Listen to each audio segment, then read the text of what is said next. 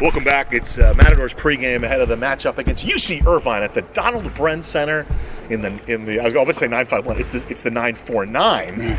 You know, back you when you and I started, it was the seven one four. I think That's right. Yes, Uh, it was. My phone so- number is still very seven one four eight. Oh, is this? Okay. Yep. Coach, hard to believe. We, you and I were both young once, right? and I think when you're young, you believe you can just flip the switch and make things happen, you know?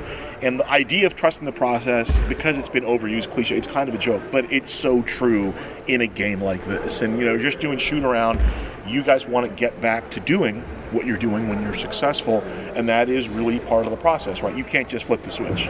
Yeah, no, it, really is, and, and and you know, unfortunately, we've kind of gotten to the. And it's natural, but you want to look at that scoreboard, and you want you want the results, you, you know, to, to dictate your actions. And really, that's a tough way to to go if you're always trying to, uh, you know, look at the scoreboard. And, and we, you know, our guys did a lot of that, and and we've got to get back to hey, like you said, trust the process, do what you do good on every possession, and then the scoreboard will take care of itself. And uh, that's where we need to get our focus back on because uh, we certainly uh, have lost our way there. And, and uh, like a lot of teams, you know, in college basketball, you you, you know you, you lose your way and you got to get kind of back to the basics and, and get back focused in on, on what, what, what makes us good and so hopefully you know that's been the message over the last two days and hopefully our guys will get back to it and um, you know we, we just win or lose tonight win or lose next Saturday for the next 12 games like we just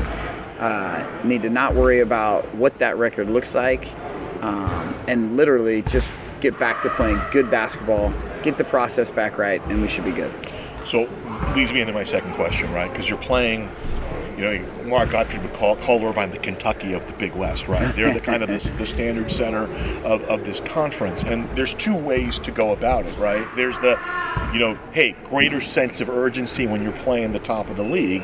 But then there's the other philosophy of, hey, we need to be playing that way every time.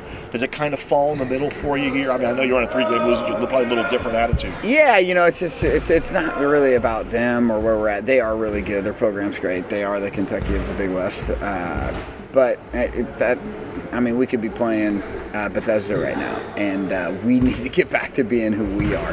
Uh, and that's about you know defending, rebounding, and, and playing together. And so, uh, you know, it just it just happens that we're playing Irvine. Um, because you said it, you know, you're on a three-game losing streak, and there are things that we definitely need to fix. And it's really not even about the three-game losing streak; it's just how we're playing, you know. And, and we gotta we've got to change that. And on- once we change how we're playing, um, then again, like I said, the, the the wins and losses will take care of themselves.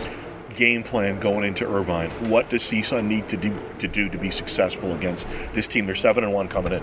Yeah, they're really good and really good at home.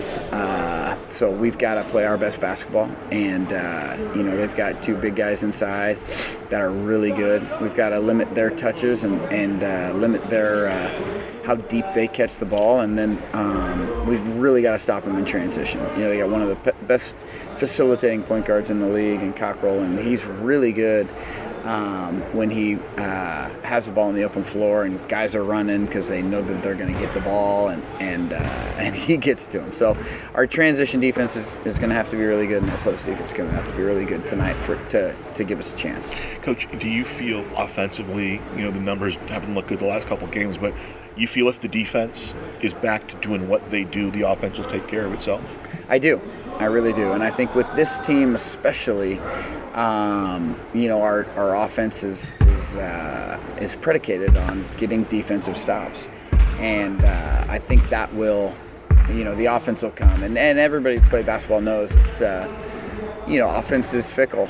You know, sometimes the ball comes out of your hand, it feels good, and it just rattles in and out. And uh, all shooters, all teams go through that. And uh, I'm glad we're going through it right now um, so that we can get in it, get out of it, and be playing our best basketball in March. All right, Coach, thanks for the time. Good luck. Yep, thank Andy Newman joining us on the pregame. Back after this.